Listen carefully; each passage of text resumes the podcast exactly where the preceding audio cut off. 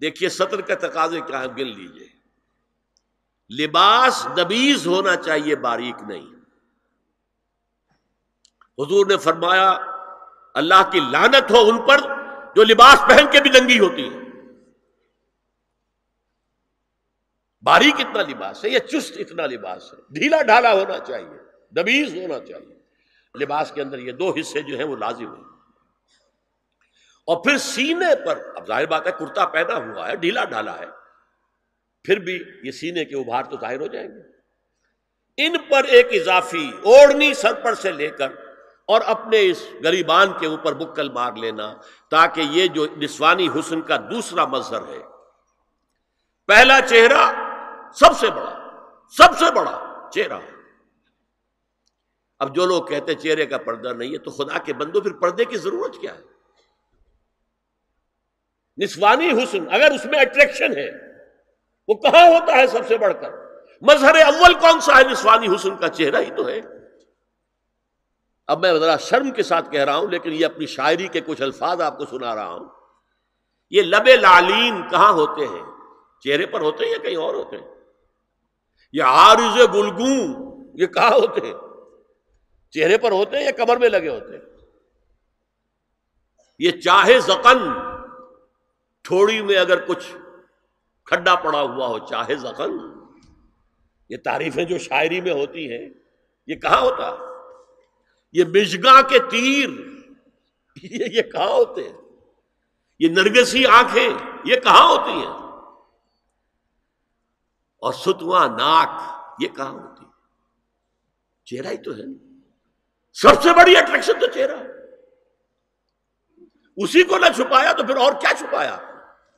ہاں دوسری چیز، چھاتی کے ابھار۔ بہت اٹریکٹو ہوتے ہیں انسان کے لیے۔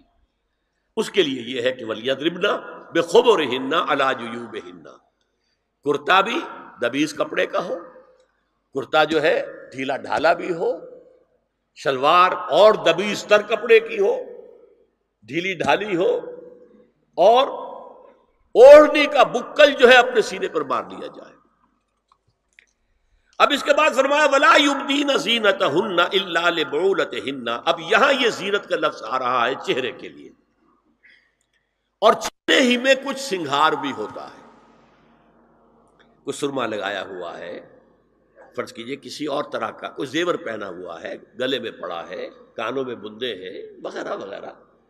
یہ زینت، چہرہ۔ اور اس کے ساتھ کوئی بناؤ سنگھار کا معاملہ، جس کی کہ حضور صلی اللہ علیہ وسلم نے تلقین کی ہے۔ عورت کو گھر میں بند سور کر رہنا چاہیے، شوہر کے لیے اٹریکٹو رہنا چاہیے۔ خاص طور پر شوہر جب آنے والا ہے شام کو دفتر سے، اس وقت عورت جو ہے بند سور کر رہے ہیں۔ اس لیے کہ اصل مقصد کیا ہے؟ جتنی بھی انسان میں سیکشل انرجی ہے، وہ مرکوز رہے شوہر اور بیوی کے درمیان۔ یہ فلسفہ ہے۔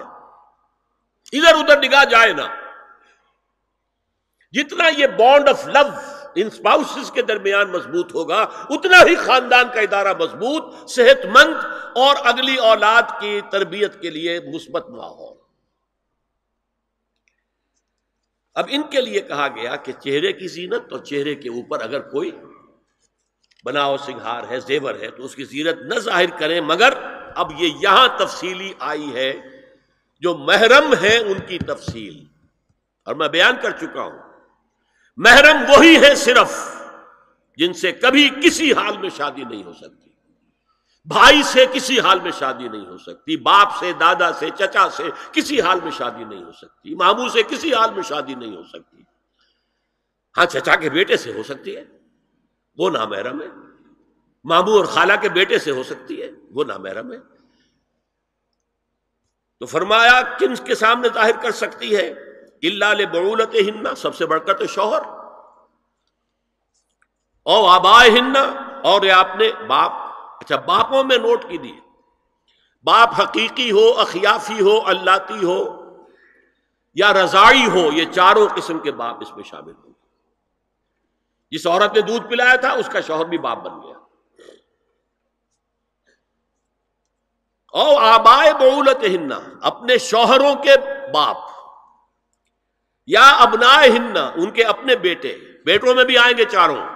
اللہ اخیافی، عینی اور رضائی او ابنائے بولت ہننا اور اپنے شوہروں کے بیٹے۔ ہو سکتا ہے شوہروں کی اور بیویاں بھی ہوں۔ تو ان کے بیٹے بھی، جو ستیلے بیٹے ہیں، وہ بھی محرم ان سے کسی شکل میں کبھی شادی نہیں ہو سکتی۔ او اخوان ہننا یا ان کے بھائی۔ او ابنائے ہننا یا اپنے بیٹے۔ او ابنائے بولت ہننا یا اپنے شوہروں کے بیٹے، او اخوان ہننا یا اپنے بھائی، او بنی اخوان ہننا یا اپنے بھائیوں کے بیٹے، او بنی اخوات ہننا اپنا بھتیجا اپنا بھتیجا، شوہر کا بھتیجا نہیں، اپنا بھتیجا محرم ہے، اپنا بھانجا محرم ہے، شوہر کا بھانجا محرم نہیں ہے۔ او نسائے ہننا یا ان کی عورتیں، اپنی عورتیں، جان پہچان کی عورتیں۔ ہر عورت بھی محرم نہیں ہے، نوٹ کر لیجیے۔ نسائے ہننا عورتیں بڑی بڑی کتامائیں ہوتی ہیں، وہ کیا کیا فتنے اٹھاتی ہیں، آتی ہیں گھروں کے اندر۔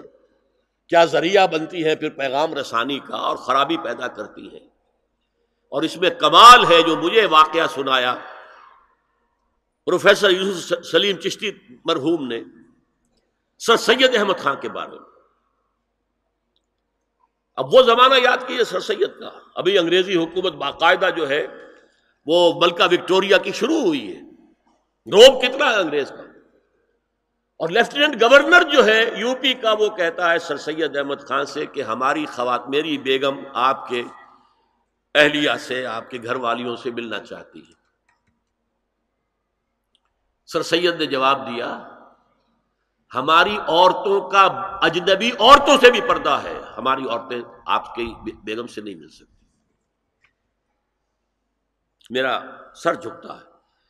او ماں ملکت ایمان یا جو ان کے داہنے ہاتھوں کی ملکیت ہو۔ باندیاں غلام۔ اس میں میں عرض کر چکا ہوں کہ اس میں کافی اختلافات ہیں۔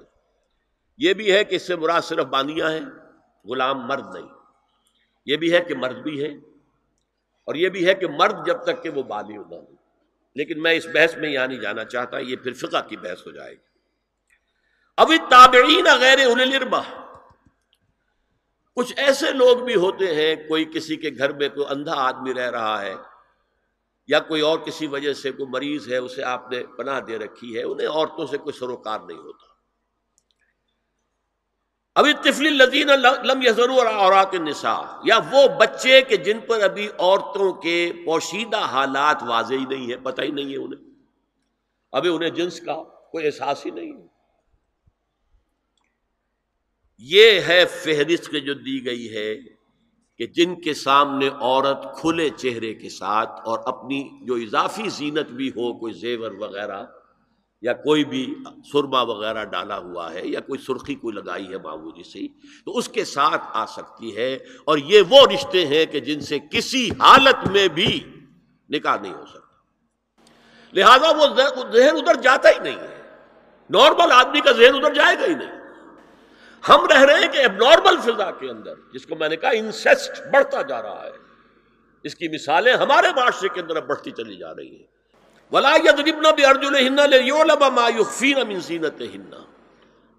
اور چلتے ہوئے اپنے پاؤں زور سے نہ ماریں کہ ان کی زینت ظاہر ہو جائے۔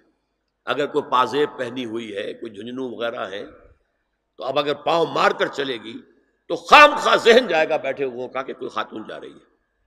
پلٹیں گے، دیکھیں گے، نگاہ دیکھیں یہاں تک اس کے علاوہ یہ بھی ہے، تعطر کے بارے میں فرمایا ہے۔